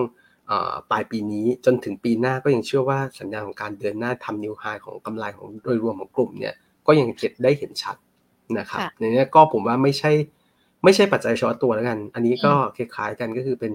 เป็น sentiment ของตัว sector เป็น sentiment ของตัวตลาดนะครับ ประมาณนี้ครับ ราคาเป้าหมายที่เรามองไว้สำหรับตัว JMART นี่มองไว้เท่าไหร่คะตอนนี้ 44บาท50 เรามองเรามองไว้เนี่ยปีหน้าเราเราว่าไปปีหน้านะครับ ปีหน้าเนี่ยที่ 75 บาทครับ อืมค่ะ ก็ถือว่าเป็น 3 ตัวนะคะ ที่ราคาน่าจะทำ all time high ได้ แล้วก็ถือว่าเป็นทางเลือกสำหรับนักลงทุนในช่วงนี้ ยามภาวะตลาดที่ยังคงติดตามปัจจัยต่างๆ ด้วยนะคะ คุณวิจิขาทีนี้มีคุณผู้ชมสอบถามมาเป็นหลากหลายตัวเลยนะคะ ที่ที่ที่อยากจะให้คุณวิจิช่วยดู ซึ่งอาจจะนอกเหนือจากกลุ่มที่เราพูดคุยกันไปด้วยนะคะ อยากจะขออนุญาตจิบยกคำถามมาแล้วให้คุณวิจิช่วยดูด้วยนะคะ อย่างคุณอ๋อยเองสอบถามตัว GPSC ค่ะ บอกว่าลงไม่หยุดเลยซื้อถั่วจนจะถั่วไม่ไหวแล้ว มองว่าเกิดจากอะไรคะตัวนี้ โอเค ทิศทางนี้ต้องบอกว่าสัญญาณตัวหน้าหุ้นกลุ่มไฟไฟฟ้าเนี่ย ชัดเจนครับ คือยังโดนโมเมนตัมของตัวต้นทุนที่อยู่ในระดับที่ค่อนข้างสูงนะครับ ก็เทรนด์ของตัวแก๊สอย่างที่เราเห็นกันเนี่ย แม้ว่าจะปรับฐานลงมาบ้างเนี่ย แต่มันก็จะลงไปไม่เยอะนะครับ ในขาของของเทรนด์ของตัวราคาพลังงานในช่วงถัดไปในเนี้ย key นี้ก็ ยังเพิ่มความเสี่ยงให้กับโรงไฟฟ้าเนี่ยประเภท SPP นะครับก็บ้านเราก็ 2 ตัวที่เป็นแกนหลักสำคัญเนี่ยที่มีพอร์ตของตัวโรงไฟฟ้าประเภทเนี่ยเยอะๆก็คือ GPC กับ B Grim เลยเนี่ยสตัวเนี้ยยังคล้ายๆกันคือแนวโน้มระยะสั้นเนี่ยยังไม่ได้เด่นนะครับก็มีจังหวะในการปรับฐานลงมาเรื่อยๆนะครับขณะที่โอเคช่วงที่ผ่านมาเนี่ยเราจะเห็นแล้วว่าพอพอมุมตั้งแบบนี้เนี่ย ภาครัฐก็มีจังหวะในการปรับค่า FT ขึ้นเราเห็นว่าค่าไฟเนี่ยเริ่มแพงขึ้น ก็อาจจะเข้ามาช่วยเหลือได้บ้างเป็นว่า โดยรวมเนี่ยสัญญาณ quarter สามเนี่ยก็เชื่อว่ายังไม่เด่นนะครับ ก็ยังค่อนข้างเหนื่อยอยู่เนี่ยมันก็กลายเป็นว่าหน้าหุ้นถอยมาเรื่อยเพราะว่าอมข่าวร้ายของตัว quarter สามถ้าเกิดจะให้ปลดล็อกมากขึ้นเนี่ยผมว่าตอนนี้คือรอให้ทิศทางของกำไร quarter สามเนี่ยปลดล็อกออกมาก่อน นะครับแต่ถ้าเกิดติดแล้วโอเค ภาพกลางยาวผมเชื่อว่า GBC เป็นบริษัทในกลุ่มของตัวปตท เป็นเรือธงในข่าวของตัวธุรกิจทางด้านของไฟฟ้าเนี่ยแล้วการเดินหน้าในช่วงถัดไปอาจจะเข้าไปลิงก์กับฝั่งของตัวพวกแบตเตอรี่ EV อะไรต่างๆ มันเป็นธีมภาพระยะกลาง 3 ปีข้างหน้านะครับผมว่าจริงๆ ด้วยโครงสร้างของธุรกิจเนี่ยแข็งแกร่งเพียงแต่ว่าโมเมนตัมในภาพสั้นๆกำไรในช่วงเนี่ยยังโดนโดนอยู่แค่นี้เองนะครับก็อาจจะต้อง ถือนิดนึงนะครับ แล้วก็จะถั่วเนี่ยผมว่ารอจังหวะงบออกก่อนนะครับ ดูโมเมนตัมในโซนนั้นก่อนนะครับเพราะคิดว่า Q3 ไม่น่าดีครับค่ะอะ ได้รับคำตอบแล้วนะคะสำหรับคุณอ๋อยที่สอบถามตัวนี้มา คุณปิยรสนะคะ น่าจะถามเป็นตัวของกลุ่มโรงพยาบาล ระหว่างปิ้นกับวิภาวดี อยากจะให้คุณวิจิตช่วยดูค่ะสองตัวนี้เป็นยังไงแล้วถ้าจะเลือกซื้อ ตัวไหนน่าสนใจกว่ากันคะโหดูกราฟปิ้นแล้วก็ไอ้นี่เหมือนกันโอ้โหโอเค ตัวปรินซีเนี่ยต้องบอกว่าด้วยภาพรวมก่อนนั้นเนี่ยคนอาจจะเก็งกำไรเนาะเพราะว่าทิศทางของผู้บริหารนะครับที่ที่ที่ที่ที่ถือหุ้นหลักๆเนี่ยของปรินซีเนี่ยเคยไปถือหุ้นตัว BH ตอนนั้นไอ้แท่งยาวๆนั้นน่ะจะมีจังหวะที่เหมือนกับว่าเขาทำบิ๊กหลอดออกไปจาก BH คนก็จะคิดว่าทำปุ๊บเนี่ยคือออกจาก BH อาจจะเข้ามาเพื่อเพื่อเพิ่มน้ำหนักการลงทุนในฝั่งของตัวปรินซีมากขึ้นหรือเปล่า ก็จะเห็นว่ามีจังหวะในการชูดขึ้นไปเนี่ยไอ้แท่งสูงๆโซนสักประมาณเกือบเกือบสิบาทในโซนนั้นนะครับแต่อย่างไรก็ตามเนี่ยทิศทางของตัวปรินซีเนี่ยภาพของธุรกิจมันดีขึ้นเรื่อยๆ แต่ต้องใช้เวลานิดนึงนะครับ เพราะว่าภาพรวมของตัวโรงพยาบาลยังไม่ได้ใหญ่มากมายขนาดนั้น แล้วก็ช่วงหลังๆเนี่ยสัญญาณของstory ของโรงพยาบาลเนี่ยต้องเป็นโรงพยาบาลที่ลิงก์กับฝั่งของตัว ผู้ป่วยต่างชาติ อันนี้จะเป็นจุดหนึ่งที่ตลาดให้พรีเมียมกับกับเขามากขึ้นนะครับ จะเห็นว่าตัวที่ outperform เนี่ยมันจะมีแค่บำรุงราษฎร์นะครับ ยังคงยืนได้ต่อเนื่อง หรือว่าตัว BDMS เนี่ยคู่เนี่ยยังเป็นตัวหนึ่งที่ในฝั่งของตัวลงทุนสถาบันเนี่ยที่เลือกดูนะครับในเนี้ยสั้นๆผมว่า PRINC อาจจะต้องตอบโจทย์ในการเห็นในเชิงของตัวกำไรกลับเข้ามาอย่างแข็งแกร่งก่อนนะครับของโซนนี้ก็ เหมือนยังเป็นหน้าหุ้นที่อยู่ในกลุ่มของการเก็งกำไรนิดนึงนะครับ ซึ่งง่าย ๆเลยเนี่ยจุดนี้ถ้าปรินซีลงมาในโซนสักประมาณ5บาท90 เนี่ย ควรจะต้องยืนอยู่นะครับ ในบริเวณเส้นค่าเฉลี่ย 200 วันถ้าไม่อยู่เนี่ยอันนี้แอบเสียวนิดนึงนะครับในเชิงของผลประกอบการต้องบอกว่า อาจจะเรายังไม่ได้เขาไป cover ในฝั่งตัวเป็นซีนะครับ ก็เลยอาจจะยังต้องต้องดูกันห่างๆนิดนึงนะครับ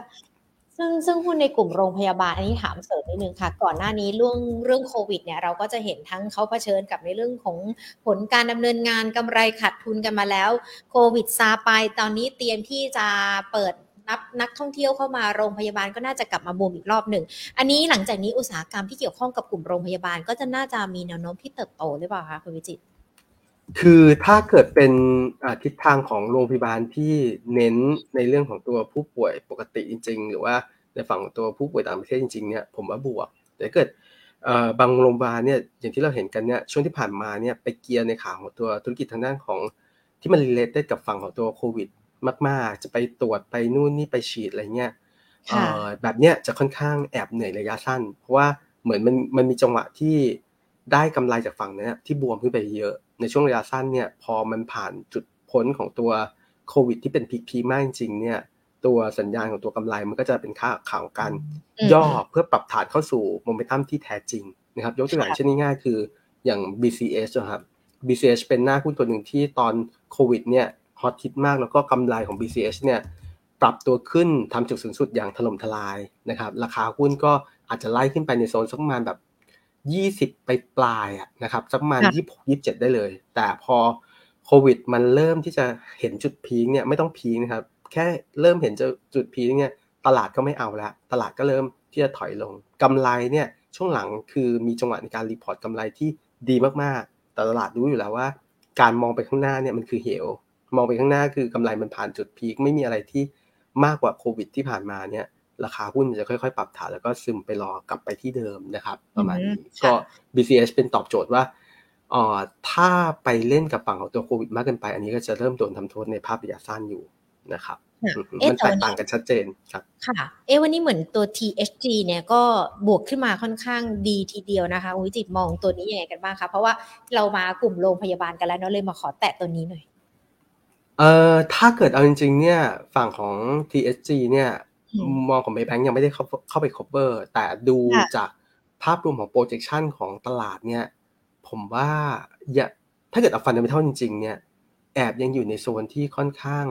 แพง ก่อนหน้านั้นน่ะอยู่ในโซนแพงมาก คือขึ้นไปค่ะเล่นในเลเวลสักประมาณ80 90 100เนี่ยอันนั้นคือแพงมากนะครับ แล้วก็มีจังหวะในการปรับฐานลงมา อยู่ในโซนสักประมาณ50 60 แต่ถ้าเกิดไปดูในเชิงของ consensus ตลาดก็ยังไม่ได้ให้ value กับฝั่งของตัว TSG เนี่ย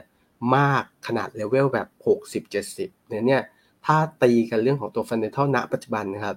ราคานี้ก็แอบแพงอยู่ แต่แน่นอนเชื่อเราตามในฝั่งของตัวธุรกิจฝั่งของตัวโรงพยาบาลเนี่ยมันอาจจะมีจังหวะในการเกิดการควบรวม เกิดการทำดีลอะไรต่างๆ ซึ่งถ้าเกิดกลับไปดูหน้าข่าวเนี่ย TSG เนี่ยตัวธนบุรีเนี่ยก็จะมีหน้าข่าวประเภทนั้นด้วยเหมือนกันและเนี่ยด้วย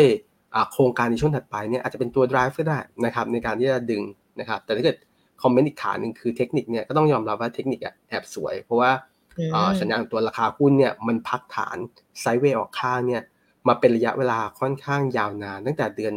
เดือนห้าแล้วครับ คือแกว่งตัวออกข้างแบบเนี้ยมาห้าเดือนแล้วสะสมกำลังมานานแล้วอันเนี้ยโอกาสในการจะเกิด ผมเชื่อว่าถ้าเกิดจะเกิดก็คือเป็นภาพของการเก็งกำไรอะนะครับ ก็อาจจะมีจังหวะปะทุขึ้นเก็งกำไรได้บ้างเหมือนกัน แต่ fundamental ต้องบอกว่า ยังไม่ค่อย support ด้วยเลเวลราคาขนาดนี้ดังนั้นเนี่ยถ้าเกิดใครไปร่วมวงด้วยเนี่ยอาจจะเก็งกำไรสั้นๆ เร็วๆเนี่ยผมว่าพอได้ครับอือฮึค่ะเอ๊ะอีกอีกตัวหนึ่งที่คุณปิยรสสอบถามมาตัว VIBHA ค่ะอ่า VIBHA ก็เป็นอีกหน้าหุ้นตัวหนึ่งที่เราไม่ได้ cover นะครับ ในอ่าสัญญาณค่ะของตัวตลาดก็ทำข้อมีข้อมูลตัวเนี้ยค่อนข้างน้อยนะครับนักวิเคราะห์จะ cover ฝั่งของตัววิภา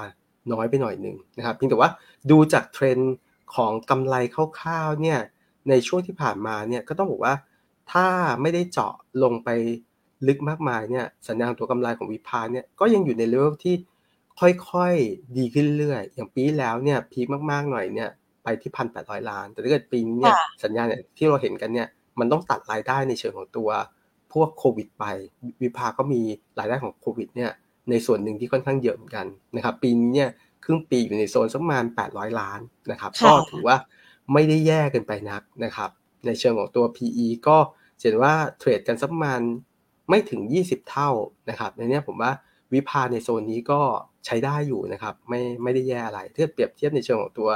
อ่าวิภากับปรินเนี่ยปรินอาจจะเป็นหน้าหุ้นที่ยังไม่ได้ตอบโจทย์ในเรื่องของตัวกำไรอย่างแท้จริงนะครับ ก็ก็วิภาจะดูมีกำไรมากกว่านะครับณณปัจจุบัน นะครับ ก็ดูดีกว่าครับถ้าดูสองตัวเนี้ย ผมว่าวิภาดูดีกว่าครับอ่าค่ะก็ตอบคำถามคุณปิยรสแล้วก็เป็นตัวอื่นๆสำหรับกลุ่มโรงพยาบาลที่นำมาฝากคุณผู้ชมคุณผู้ฟังที่ติดตามเราด้วยนะคะ คุณกันไกรค่ะ TLI ยังน่าสนใจอยู่ไหมคะเอ่อ TLI อะอยู่ในกลุ่มของประกันประกันเนี่ยอย่างเดียวเลยครับ คือ เราต้องเชื่อมั่นว่าทิศทางของตัว แนวโน้มดอกเบี้ยแนวโน้มของตัว bond yield เนี่ยยังมีรูปในการที่จะไปต่อไกลอืมๆทีนี้ต้องบอกว่าตัว TLI เนี่ย keyword ของการเข้ามาเทรดของเขาเนี่ยเขามาเทรดในช่วงครึ่งปีหลังเนี่ยสัญญาณของตัวบอลยูมันเริ่มเห็นจังหวะที่เรียกว่าใกล้จุดพีคเข้าไปทุกทีนะครับแม้ว่าฝั่งของตัวพวกเอ่อธนาคารกลางต่างๆเนี่ยจะบอกว่าโอเคยังต้องใช้ดอกเบี้ยขาขึ้นเพื่อแก้ปัญหาเงินเฟ้อแต่ถ้าเราไปดูเนี่ย projection เนี่ย ดอกเบี้ยขาขึ้นของทุกคนเนี่ยมันก็ยังไม่ได้ขึ้นไปแรงมากมายอย่างปีเนี้ยอาจจะขึ้นไปที่สี่ของอเมริกาเนี่ยสี่เปอร์เซ็นต์กว่า ปีหน้าขึ้นอีกครั้งสองครั้งแล้วเนี่ยขาแบบนี้บอลยูมันจะไปได้ไม่ไกลมากนะครับ ซึ่งถ้าเกิดเป็นแบบนี้จริงเนี่ยกลุ่มประกันเนี่ยเหมือนกับจบรอบมานานแล้วพอมามาในระดับหนึ่งเนี่ยพอสมควรนะครับในนี้ก็กลายเป็นว่าผมว่ากลุ่มประกันน่ะไม่เด่นอีกขาหนึ่งคือ เอ่อ TOI เนี่ยเป็นหน้าหุ้นตัวหนึ่งที่เข้ามาเนี่ยตอนแรกคนคาดหวังในเรื่องของตัวเข้า fast tag ของตัว set 50นะครับอืมแต่อย่างไรค่ะก็ตามเนี่ยเข้ามาแล้วก็ไม่สามารถที่จะเข้า condition ของตัว fast tag ได้ก็กลายว่า ณ ปัจจุบัน TLI ยังไม่ได้เข้า index เลยเลย มันก็มีอีกคีย์หนึ่งที่เรียกว่าตลาดเนี่ยก็คาดหวังเหมือนกันว่า TLI เนี่ยอาจจะเข้ามาติดตัวดัชนี เช่น World Index พวก MSCI เนี่ยในช่วงปลายปีได้เหมือนกัน ซึ่งถ้าเกิดเป็นอย่างนั้นจริงเนี่ยโอเค การเก็งกำไรในฝั่งของตัว TLI เนี่ยจะกลับมารอบสั้น ๆ รอบหนึ่งนะครับแต่ต้องบอกว่ารอบนั้นเนี่ยผมเชื่อว่ากลับมาตรงโซนนั้นน่ะต้องใช้จังหวะในการออกนะครับ เพราะว่าอย่างที่บอกว่าด้วย Financial เนี่ยมันยังไม่ได้เซ็กซี่ยังไม่ได้มี keyword ที่จะปลดล็อกขึ้นไปมากมาย ส่วนใหญ่นักวิเคราะห์ก็วาง t a r g e t ไปที่สักประมาณโซน 17-18 บาท ซึ่งรอบนี้เนี่ยก็ขึ้นไปอยู่ในโซนสักประมาณ 17 บาทนะครับประมาณนี้ตอบโจทย์คือ ถ้าถ้าตลาดเล่นเรื่องของตัว MSCI เล่นของตัวของ SET 50ซึ่งผมว่า Set 50ปีนี้ยังไม่เกิดนะครับ อาจจะไปเกิดเนี่ยอาจจะเข้าลุ้นเนี่ยในปีหน้าๆนะครับ ประมาณนี้ก็ตรงนั้นใช้จังหวะที่แลนลี่ขึ้นไปเนี่ยออกครับประมาณนี้ค่ะอ่าได้เลยค่ะ คุณจิตตินะคะ BEM เก็บได้หรือยังคะสำหรับตัวนี้ BAM เก็บได้หรือยังเก็บได้ครับ คือสัญญาณของตัว BM เนี่ยค่อนข้างชอบนะครับทิศทางช่วงที่ผ่านมาเนี่ยเราเห็นแหละว่าการรีบาวของตัวทางด่วน อันนี้เป็นปกติแล้วครับทางด่วนเนี่ยเราขึ้นทางด่วนกันไม่ได้มีอะไร question นะครับในฝั่งตัวรถฟ้าโอเคยังเป็นคีย์ที่ยังไม่ได้กลับมาเป็นภาวะปกติ เพียงแต่ว่าดีขึ้นเรื่อยๆ หลังจากที่เราเปิดเมืองนักเรียนกลับไปเรียนหนังสือแล้วนะครับ ก็ใช้ ขนส่งรถไฟฟ้าอะไรต่างๆ หรือว่าในฝั่งของตัวคนไปทำงานตอนนี้ก็ต้องบอกเกินครึ่งแล้วกลับไปทำงานที่ที่ออฟฟิศนะครับอาจจะไม่ได้เข้าทุกวันก็ได้แต่อย่างน้อยเนี่ยมันไม่เหมือนเดิมที่เรานั่งอยู่บ้านกันตลอด work from home ตอนนี้มีการเดินทางมี traffic ที่เกิดขึ้นมากขึ้นนะครับหรือสุดท้ายเนี่ยคือนักท่องเที่ยวครับ ต้นปีเนี่ยมีนักท่องเที่ยวสักประมาณ4ล้านคนนะครับปิดปีเนี่ยอาจจะอยู่ในเลเวลสักประมาณ9ถึง10 ล้านคนได้เหมือนกันในเนี้ย นักท่องเที่ยวที่มันหายไปนี่แหละช็อตนี้แหละเป็นจุดหนึ่งที่ทำให้traffic เนี่ยมันยังไม่ได้กลับไปภาวะก่อนโควิด แต่ผมเชื่อว่านักท่องเที่ยวมันก็จะกลับมาดีขึ้นเรื่อยๆครับ key นี้จะเป็นตัวหนึ่งที่ทำให้กำไรของตัว BEM เนี่ยมันจะเดินหน้าขึ้นไปเรื่อยๆอันนี้ตอบโจทย์คือ BEM เนี่ยกำไรผ่านจุดต่ำสุดไปหมดละกำลังเข้ามาอย่างค่อยเป็นค่อยไปดึงขึ้นมาเรื่อยๆ แล้วตัวเปิด on top สุดท้ายเนี่ยในเชิงของตัว upside ของเขาเนี่ยคือเรื่องของตัวสายสีส้มนะครับรถไฟฟ้าสายสีส้มแม้ว่า ฝั่งของตัวรฟมยังไม่ได้ตอบโจทย์อย่างชัดเจนว่าโอเคผู้ชนะคือเบมนะครับเพราะว่าตอนนี้อาจจะอยู่ในช่วงของการต่อรองราคากันอยู่นิดนึงว่าโอเคเบมจะลดให้เท่าไหร่อะไรยังไงพี่ดูว่าแน่นอนรถไฟสายสีส้ม เป็นรถไฟผมผมต้องใช้คำว่าเป็นรถไฟเส้นเด็ดเส้นครีมเนี่ยเส้นสุดท้ายนะครับของกรุงเทพและภาคกลางดังนั้นเนี่ยด้วยคีย์นี้ก็จะเป็นจุดหนึ่งในการตอบโจทย์ของตัวการเดินหน้าอีกอีก S curve หนึ่งของตัวเบมนะครับ ก็ตอบโจทย์คือราคาแถวแถวแปดบาทกว่าเนี่ยตั้งรับได้ครับแปดบาทเก้าบาทนี่ไม่ไม่ได้เป็นจุดหนึ่งที่ที่แพงเลยนะครับสำหรับตัวเบมซื้อแล้วก็ถือลงทุนนิดนึงครับค่ะ อีกหนึ่งตัวที่ถามกันมาหลากหลายท่านเลยนะคะ หุ้นที่จะเข้า IPO แล้วก็จดทะเบียนในเซตช่วงต้นเดือนพฤศจิกายนอย่างเบทาโกค่ะ คุณวิจิตมองยังไงกับอุตสาหกรรมนี้ หรือว่าตัวนี้แล้วที่สำคัญราคา IPO ที่ระดับเนี้ย40บาทมันมีความเหมาะสมกับอุตสาหกรรมไหมคะเอ่ออันนี้ต้องขอขอติดไว้ก่อนนะครับ เพราะว่าด้วยด้วยด้วยทางของ Maybank เนี่ย เรามีส่วนในการช่วยขายด้วยนะครับในเนี้ยมันจะในในเชิงของตอนนี้เราติด black out period ของตัว BTG นะครับ ยังไม่สามารถที่จะคอมเมนต์นะตอนนี้ได้นะครับ อันนี้ต้องขออภัยด้วยครับ อันนี้ต้องอธิบายให้กับคุณผู้ชมที่สอบถามกันมาเนอะเพราะว่ามันเป็นกฎเป็นระเบียบอยู่แล้วนะคะ เดี๋ยวพอเข้าตลาดไปได้สักพักหนึ่งเดี๋ยวเรากลับมาถามกันอีกรอบหนึ่งได้นะคะ ว่าตัวนี้แนวโน้มจะเป็นยังไง เดี๋ยวข้ามไปตัวอื่นได้นะคะ คุณ number two นะคะ ขอตัว IMH ค่ะ International Care โอเค ตัวนี้อาจจะเป็นหุ้นโรงพยาบาลตัวเล็ก ช่วงที่ผ่านมาเกิดการเก็งกำไรตั้งแต่ยุคโควิดเลยนะครับเห็นว่าตัวนี้เล่นเล่นมุกโควิด เยอะมากเหมือนกันช็อตนั้นก็คือช็อตของการฉีดวัคซีนนะครับในนี้ก็อาจจะมีจังหวะในการไล่ราคาขึ้นไปค่อนข้างสูงนะครับ แต่อย่างไรก็ตามเนี่ยอย่างที่บอกผมบอกว่า story โควิดอะขายไม่ได้แล้ว story โควิดมันจบไปแล้วนะครับในนี้แม้ว่าจะกระตุกกลับขึ้นมากันอีกรอบหนึ่งสมมติว่าตอนนี้คนก็ไม่อยากไม่ไม่ค่อยจะฉีดวัคซีนกันแล้วครับในนี้ keyword ของหน้าหุ้น IMH เนี่ยน่าจะเป็นข่าวของการย่อ กลับไปที่จุดๆเดิมที่ขึ้นมานะครับ ซึ่งอย่างที่เราเห็นกันอะคือมันมีจังหวะในการสร้างฐานรอบก่อนที่จะแรลลี่ไป 20กว่าบาทเนี่ยที่โซนสักประมาณ10 บาท 11 บาท ซึ่งจริงๆตอนนี้ก็เหลือ 11 บาท 50 แสดงว่าอะโอเค กลับมาที่ฐานแรกที่เคยขึ้นไปแล้วนะครับ keyword ที่เหลือคือ ต้องกลับไปดูผลประกอบการจริง ๆ แล้วแหละ ตัดตัดเรื่องของโควิดทิ้งไปเนี่ยในฝั่งของตัวการตรวจสุขภาพอะไรของเขาของ IMH เนี่ยหรือ story อื่นๆ อย่างที่เข้าตลาดมาพอดีว่าเราไม่ได้ cover นะครับ แต่ก็ตามๆกันบ้างเนี่ยเห็นว่าเขาจะมีจังหวะในการเข้าไปเอาเม็ดเงินเนี่ยไป take ตัวโรงพยาบาลต่างๆเนี่ยอันนี้ก็ต้องดูว่า operation พวกนั้นเนี่ยมันกลับมาดูดีหรือยังถ้าไม่มีรายได้โควิดแล้ว แต่อย่างที่เราเห็นกันเนี่ยเยียนเยียเนี่ยดรอปอยู่แล้ว เพราะว่ารายได้ปีแล้วจากโควิดเนี่ยมันเยอะมากจริงๆนะครับตอบโจทย์ก็คือ ถ้าไม่มีของน้าหุ้นแบบนี้คง ไม่ถ้าเกิดยังไม่มีสัญญาณของตัวกำไรกลับมาเด่นๆจริงๆตัดโควิดทิ้งเนี่ยผมว่ายังไม่ใช่ยังไม่ค่อยใช่นะครับสำหรับตัว IMH นะครับไม่มีของอาจจะต้องรอก่อนถ้ามีของหลุดราคาหุ้นเนี่ยหลุดโลในรอบนี้ก็คือหลุดสักประมาณ11 บาท อันนี้ต้องผมว่าต้องมีวินัยนิดนึงตัดขาดทุนนะครับ เพราะว่าแพทเทิร์นจะไม่สวยเลย เพราะด้านล่าง ถ้าเกิดหลุด11 บาทด้านล่างเปิดลงครับ หน้าหุ้นอย่างนี้มันเป็นหน้าหุ้นที่ไม่ใช่หน้าหุ้นตลาดด้วย ไม่ใช่กลุ่มโรงพยาบาลที่นักลงทุนสถาบันทั่ว ๆ ไปเขาเล่นกัน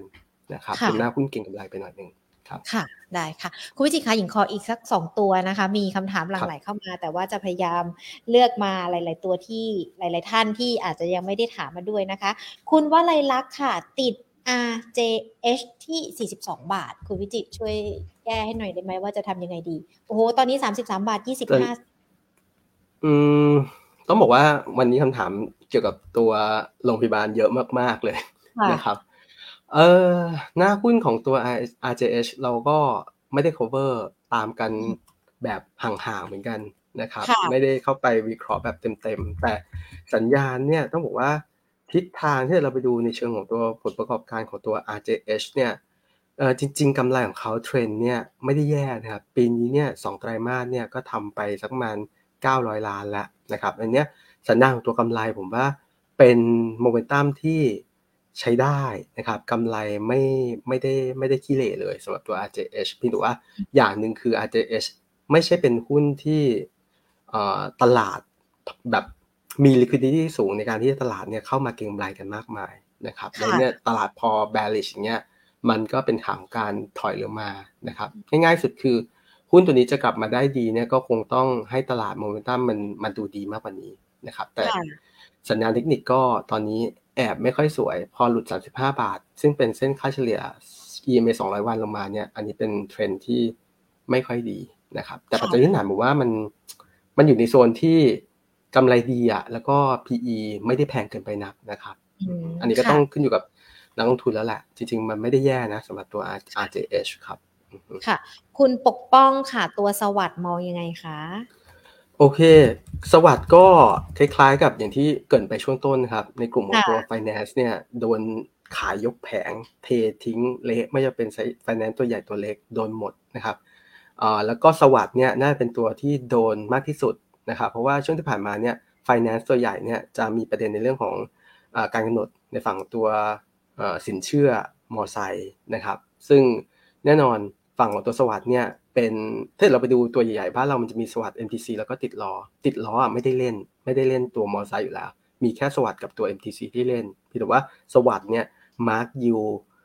สินเชื่อไว้ค่อนข้างสูงมาก MTC เนี่ยต่ำลงมาหน่อย สวัสด์นี่ล่อเข้าไปประมาณสักจะ 30%นะครับ MTC อาจจะอยู่โซนประมาณ 20 ต้นๆนะครับตัวเลขที่ออกมาเนี่ยมันออกมาประมาณ 23%ดังเนี่ย จุดของการที่จะโดนกดเพดานลงมาเนี่ยคนที่ซวยเนี่ยก็คือฝั่งของตัวสวัสด์นี่แหละนะครับที่แน่นอนคือต้องมาร์กยูที่ต่ำลงแบบนี้กำไรในช่วงระยะสั้นเนี่ยสวัสด์โดนแน่ๆครับในเชิงของตัวผลประกอบการ แต่ในภาพรวมของตัวผู้บริหารเนี่ยจริง ๆ ได้เข้าไปประชุมเหมือนกันในข่าวตัวสวัสด์เนี่ยจริงๆผู้บริหารก็บอกเหมือนกันว่าเขาอาจจะหารายได้อื่นๆเนี่ยเข้ามาชดเชยกับฝั่งของตัวเพดานที่โดนกดลงมาเนี่ยเหลือ 23%เหมือนกันนะครับแต่ก็คงต้องจับตาในช่วงถัดไปว่า ผู้บริหารเนี่ยใช้มุกไหน เพราะว่าบางทีมันก็เป็นเขาเรียกว่าเป็นในภาพรวมของไม่สามารถที่จะเปิดไต๋ได้หมดนะครับ เพราะเดี๋ยวกลัวคู่แข่งจะไปทำตามนู่นนี่ด้วยอะไรเงี้ยนะครับก็คงต้องดูในเชิงของผลประกอบการหรือว่า ราคาหุ้นตอนนี้ ก็ซึมรอในฝั่งของตัวกำไรเนี่ยในภาพระยะสั้น quarter สาม quarter สี่เนี่ยที่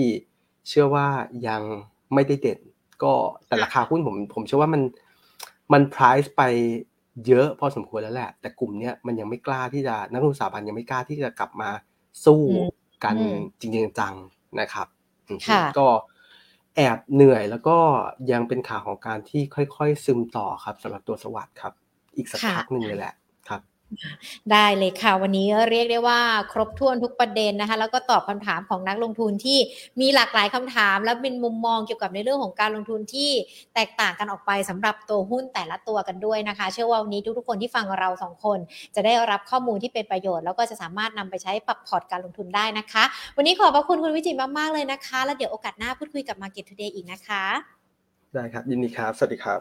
สวัสดีค่ะ โอ้โห ต้องบอกว่าวันนี้ถ้าใครมาฟังตั้งแต่ต้นเนี่ยคุณวิจิตอธิบายอย่างชัดเจนเลยนะคะ เกี่ยวกับในเรื่องของสถานการณ์ที่เกิดขึ้นในตลาดหุ้น สัปดาห์นี้แน่นอนพรุ่งนี้เราเทรดกันอีกหนึ่งวัน แล้วก็หยุด 2 วันนะคะ ก็จะไปเทรดกันอีกทีวันจันทร์แต่ว่าปัจจัยที่เรายังคงต้องติดตาม มันเป็นปัจจัยต่างประเทศที่นอกเหนือการควบคุม ซึ่งมันอาจจะมีผลต่อในเรื่องของการลงทุนกันด้วย โอกาสที่จะหลุด 1,500 จุดก็มี โอกาสที่ไม่หลุดก็มี โอกาสความเป็นไปได้ที่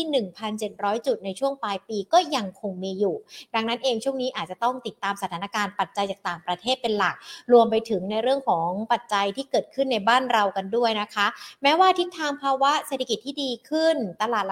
การลงทุนในตลาดหุ้นยังคงแข็งแกร่งกันอยู่ แต่ก็ยังคงมีปัจจัยอย่างเช่นในเรื่องของค่าเงินที่เรายังคงต้องติดตามกัน ดังนั้นเออแล้วก็ผลประกอบการของบริษัทจดทะเบียนช่วงไตรมาสที่ 3 กันด้วย ที่น่าจะดรอปลงจากช่วงไตรมาสที่ 2 ถึงแม้ว่า year on year หรือว่าปีนี้กับปีที่แล้วเนี่ยมันจะปรับตัวดีขึ้น เพราะว่าปีที่แล้วฐานต่ำแต่นักลงทุนก็ยังคงต้องระมัดระวังกันด้วย ดังนั้นวันนี้คุณวิจิตก็ให้มา 3 ตัวนะคะสำหรับหุ้นที่จะทำ all time high หรือว่าราคาที่ปรับเพิ่มขึ้นได้ให้กับนักลงทุนเลือก ดังนั้นเดี๋ยวก็ติดตามกันว่าจะเป็นตัวไหน ใครที่เพิ่งเข้ามาฟังเนี่ยวันนี้อยากจะให้ฟังย้อนหลังกันนะคะ ไม่ว่าจะเป็นทั้ง Facebook หรือว่า YouTube Money and Banking Channel เพื่อที่จะได้ดูว่าหุ้นตัวไหนที่มันจะเติบโตได้ในอนาคตแล้วนักลงทุนจะเลือกได้นะคะ ส่วนคุณผู้ชมที่เข้ามาและหญิงอาจจะหยิบยกคำถามไม่ทันอย่างคุณนภาหรือว่าคุณ KN Kid Channel เนี่ยต้องขออภัยกันด้วยนะคะ เพราะว่า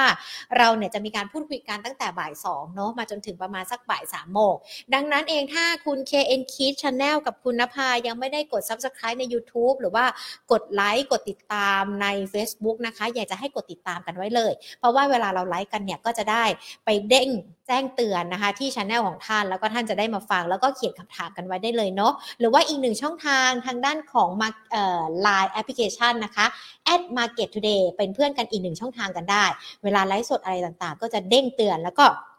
จะได้มาฟังกันตั้งแต่ต้นชั่วโมงนะคะ ยังไงขออภัยด้วยนะคะ ถ้าหยิบยกคำถามมาสอบถามไม่ทันอะทักทายกันดีกว่าใครยังอยู่บ้างนะคะ สวัสดีค่ะ คุณปอม คุณอ๋อยนะคะ คุณจีรกิจ คุณพีรพงศ์คุณพุทธิพงศ์คุณปิยรสวันนี้เป็นหญิงเองนะ เดี๋ยวพี่แพนจะมาพรุ่งนี้นะคะ คุณเกียรติศักดิ์สวัสดีค่ะ คุณกันกาย คุณจิตติ คุณนพสินนะคะ คุณ number two